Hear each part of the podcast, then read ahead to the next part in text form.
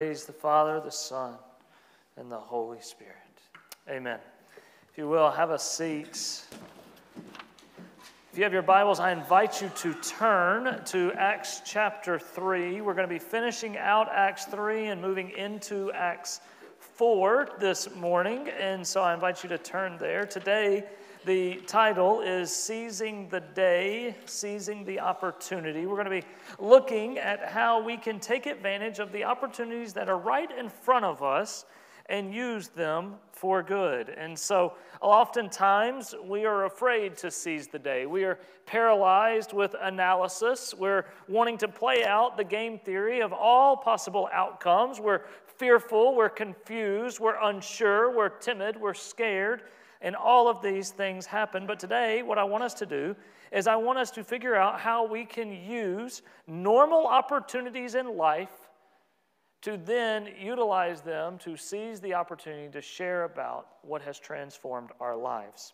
Now, there is a term that came out a few years ago, probably about 10 years ago, maybe even, that's called a Jesus juke. So I'm probably falling into a very niche population that remembers that. But the, the Jesus juke was this opportunity that people would take when somebody would present something and then they would turn it on a dime, not really in a helpful or encouraging way, but in a very superiority, in an elitist, in a I am holier than you way to make someone almost feel bad in the name of maybe evangelism? I'm not sure. So well, here's some examples. Uh, one is when the Super Bowl was coming out a few weeks ago or was happening a few weeks ago, what they would do is they would hop on Facebook, put a picture of the empty tomb in those nice watercolor pictures, you know, just how it looked. And they would put the picture of the empty tomb and they say, the original Super Sunday. All right, like, what's the point, really, guys? Or they would put on a sign on election week and they would say, for a real change, vote Jesus in your life, right? They, they want to take these opportunities. Maybe you're telling a friend, oh, yeah, I'm just having a bad day, and, and here's a Jesus juke for you. You know who really had a bad day? Jesus, when they nailed him to the cross. Or maybe, and this was my favorite, you know those little uh, around your license plate, they'll have that like what dealership you bought it in or, you know, whatever. Not a vanity plate, but the, the holder, I don't even know what you call it. Anyways, you know what I'm talking about. Here's one. They wrote it in maybe, you know, 15 point font. Do you follow Jesus this closely? in the name of proclaiming Jesus, I don't think the intentions worked out really well, right? It, it was this superiority, I'm better than you opportunity taken to, to, to bring in Jesus. That's not what we're talking about. Today we're going to end with how we can do that in really natural ways. But what I want us to look at before we get to that is how Peter does this. See, throughout the, the book of Acts, we have watched Peter seize every opportunity that has been presented. Jesus ascends in Acts 1, the Holy Spirit descends at the beginning of Acts 2, and all these people are now speaking in languages they did not previously know, and the crowd forms because they're hearing the good works of God in their own language, and Peter seizes the opportunity and he begins to preach and says, as he corrects their misunderstanding of Jesus and calls them to repentance, and 3,000 people's lives are changed that day. They repent, they are baptized, and they believe.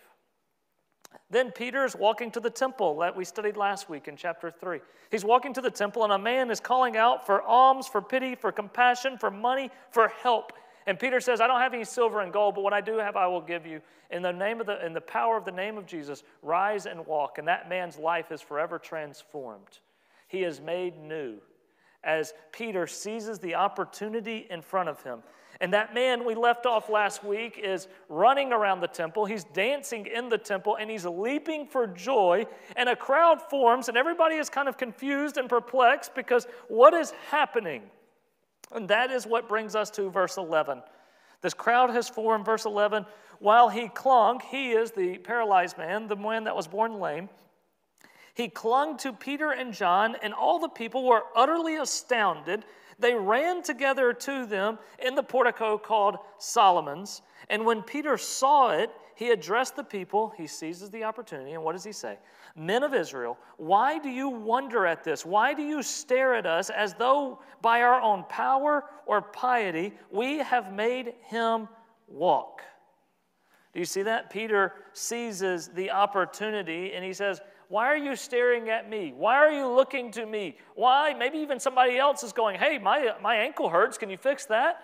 And he's going, Wait a second. Don't, don't look and think that I am so great. Peter immediately is going to point to the real power instead of his place in it. He's saying, I couldn't do this. I did not do this. It was Jesus. Verse 13.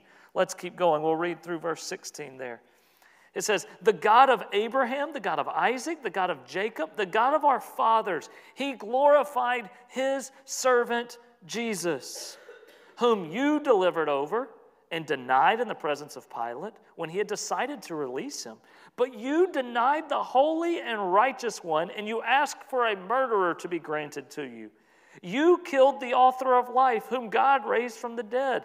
To this we are witnesses and his name, by faith in his name, has made this man strong, whom you see now and know. The faith that is through Jesus has given the man perfect health in the presence of you all.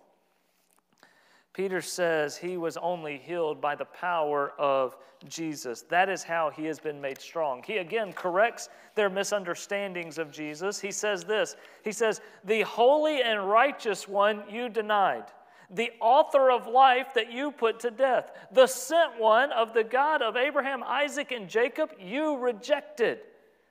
But it's this power the power of that man that you rejected, you denied, and you put to death, that has been what has made this man well. By faith in his name, by faith in the name of Jesus. And I got to thinking is who had faith in that healing instance? Was it Peter that had faith? I think absolutely so. Because he knew that this man who was sitting there paralyzed could walk because he had seen it happen before, and he believed that Jesus, through the power of the Spirit, could work through him to bring healing. Peter had faith, but I also think the man that was paralyzed had faith. Because you're being offered something, you've got to believe that that is going to happen. He also had to reach his hand up, take hold, and then try to stand up. Both men here had faith that the power in Jesus' name, the power of the triune God, could make a difference and that that God is good. Both had faith the impossible could happen. A condition that he had had since birth could be changed. That complete healing was possible. Both men had faith, and healing happened. I am disappointed oftentimes when I look at my life because I don't know that I have that faith. That faith that God really can that faith that God really will. I would be so nervous to ever, ever offer that ability to stand unless God had audibly said, Go and tell that man he's going to walk. There's no way that in my current state that I would be able to have that faith because I struggle to see the grandness and greatness of God. We've talked about this a lot recently. That we are very prone to limit God limit what he can do, limit what is possible, limit, limit his sphere of influence. We're very quick to protect God. I think there's a lot of things we don't pray for because we don't want him not to do it, and then we've got to figure out how do we how do we deal with he didn't answer that prayer. I think we're very prone to not want to put pressure on God. I, I don't want to put you in a bad spot here, God. But, but I'm, uh, I'm beginning to come to the place that is it really worth worshiping a God we have to protect? Is it really worth worshiping a God who is limited? I, I don't think so. I, I, it's not a name it, claim it mentality. It's not a he's now at my service. No. But I do want to believe and have a faith in a God that can do the impossible. And I think I've boxed him into what I think is possible. Peter had faith. The paralyzed man had faith, and they had faith and they, were, they saw healing. Peter seizes the opportunity and he begins to correct them. Verse 17. He says, It was this, but now he offers repentance. Verse 17, it says this Now, brothers, I know that you acted in ignorance. I know that you acted in ignorance, as did your rulers. Why is this interesting that he puts this up? Because in the Jewish days, if you sin in ignorance, sin by accident, or sin by not knowing it was wrong, there was a sacrifice for forgiveness for that. You could repent of that. You could be forgiven of that. You could be washed of that. Deliberate sins did not have a sacrifice. There, there really wasn't forgiveness for deliberate sins. That's why the story of Jesus is so great, because even in our deliberate sins, he offers forgiveness. But, but he's saying, listen, guys, you acted in ignorance, but there is hope.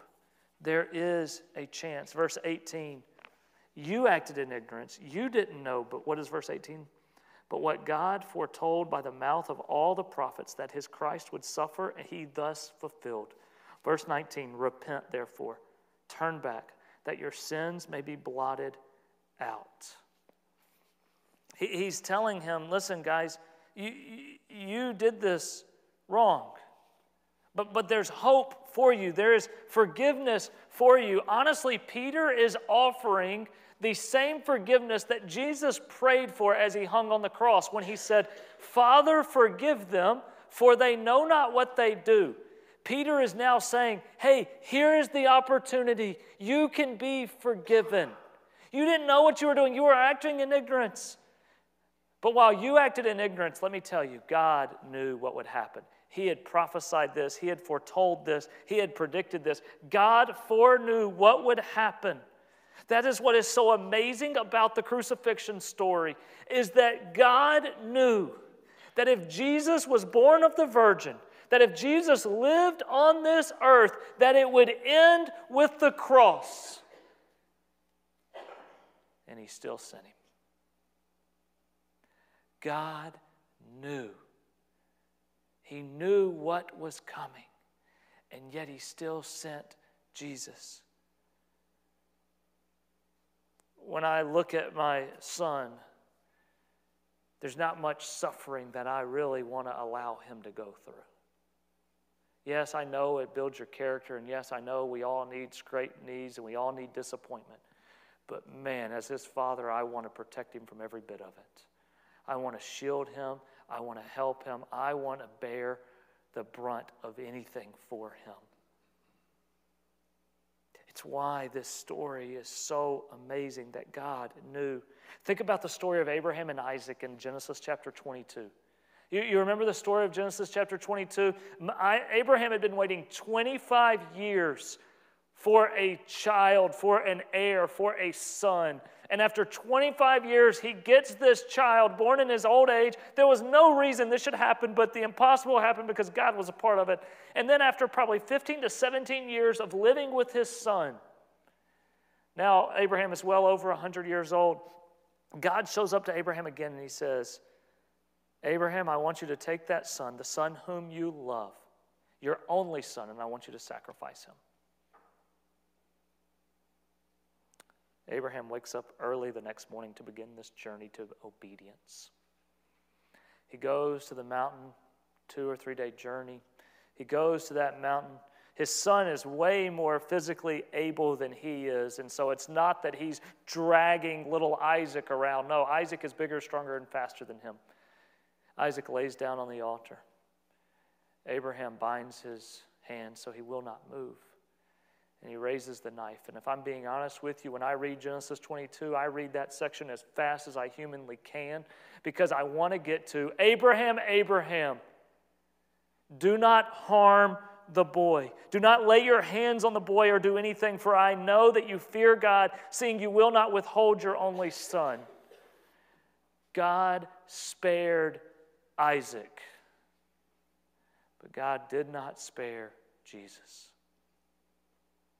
his son, he allowed to go through the whole sacrifice.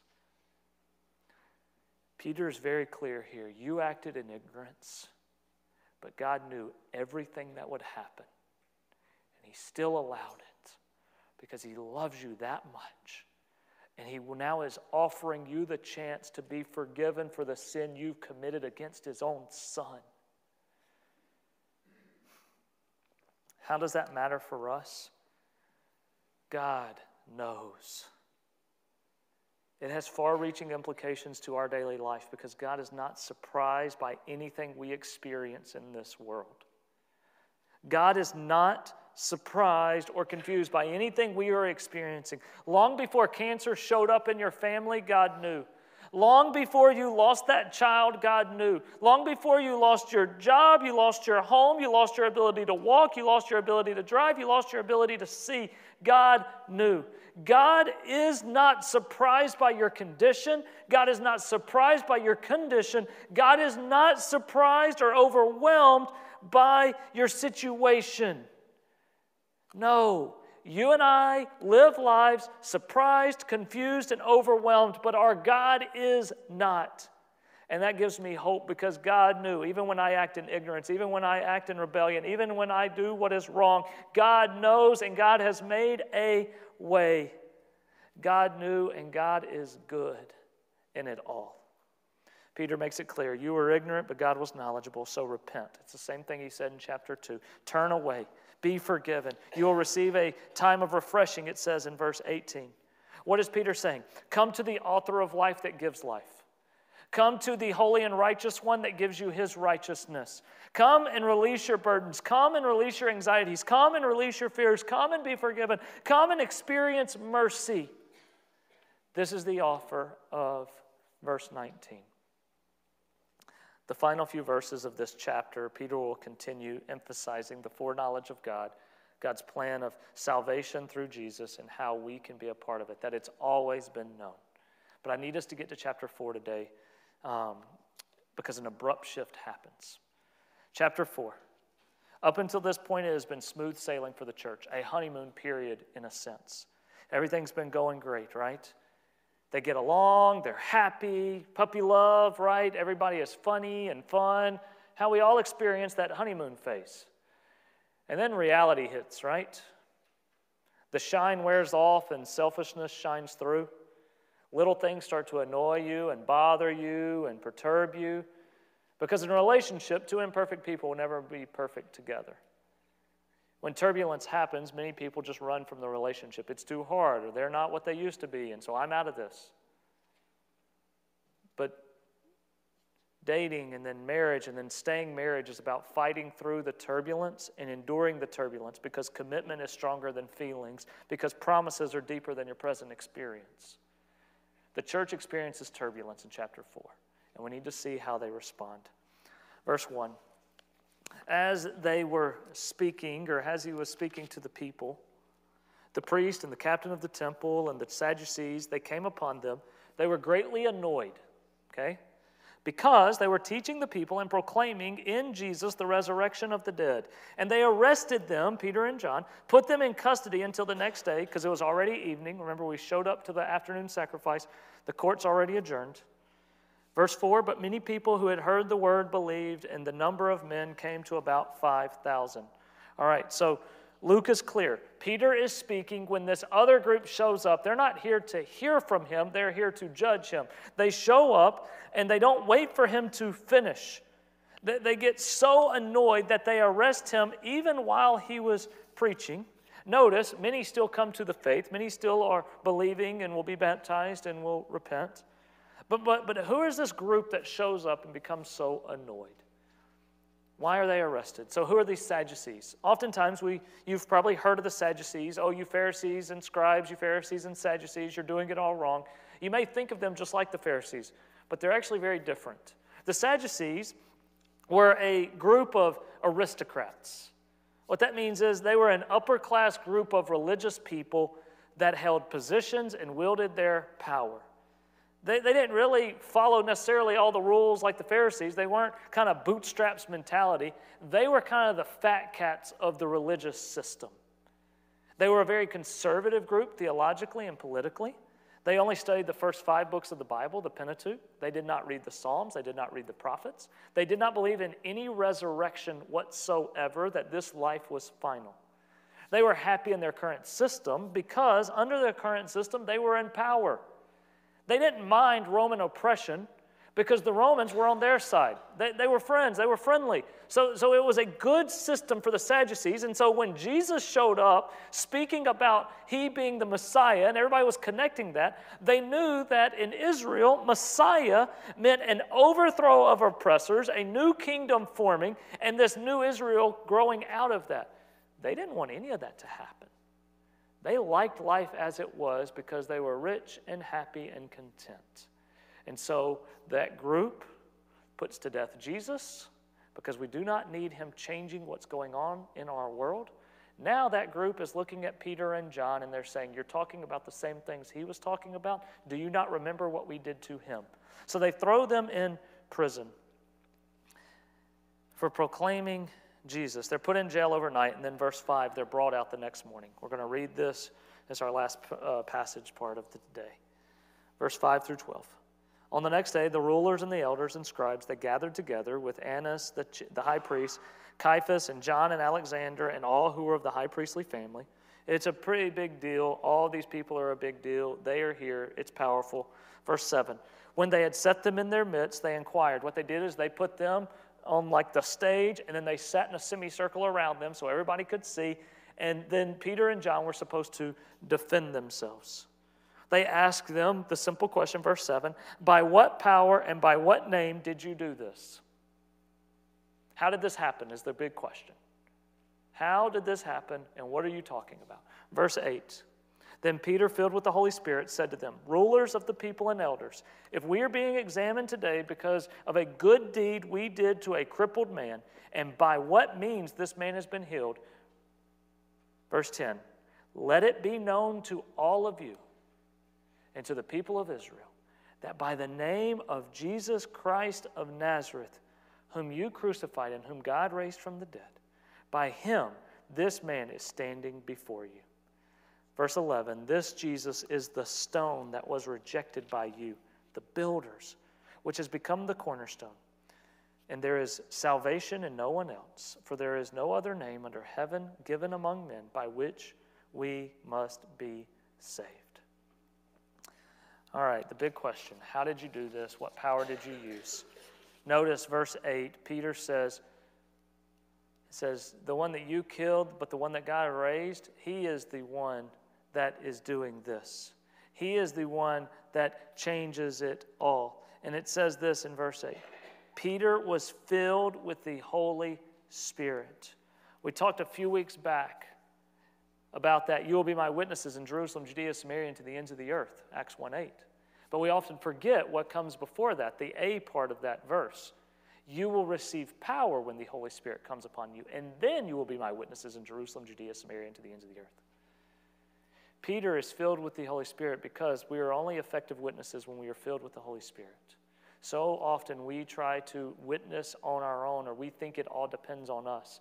Peter is speaking from the power of the Holy Spirit this situation. And he says in verse 10 Let it be known to all of you that by the name of Jesus Christ of Nazareth, this man is standing. The one that you crucified, the one that you killed, no, God raised him just like he raised this man that couldn't walk.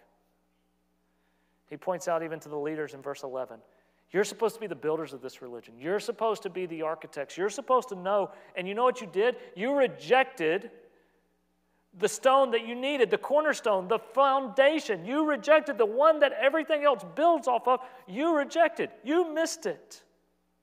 And then he ends with this, and where we end today there is salvation in no one else, for no other name under heaven given among men by which we must be saved. There's no other way to be saved. There's no other hope. There's no other option of salvation. Your works, your effort, your prestige, your position, your status, your acclaim, your reputation, they are all worthless. Only knowing Jesus and believing in what he has done is there a chance for you to be forgiven and for you to be saved. Peter seizes the day. I mean, think about it. Peter was thrown on trial, they've thrown him in prison. They say, Defend yourself Peter doesn't care about defending himself, he cares about declaring Jesus. That's it. He makes known who Jesus is. That is his whole opportunity, and that is his whole mission. So today, I want you to start considering are you seizing opportunities around you? We're going to talk a lot more about this next week. I was trying to do even more verses than this, and there was just no way. So we're going to press pause, and we're going to talk even more about it next week. But I want to give you, I want to give you one practical way to seize the day this week. Okay, and I think you could honestly do this every single day this week. David Platt calls it sowing gospel threads. All right? It is not a Jesus juke where you go, you think you had a bad day. Let me tell you about the day Jesus had. It's not, oh, you're following me closely. Do you follow Jesus that closely? No, it's not a superiority way, but it's a way of bringing in your faith in natural ways in everyday conversations.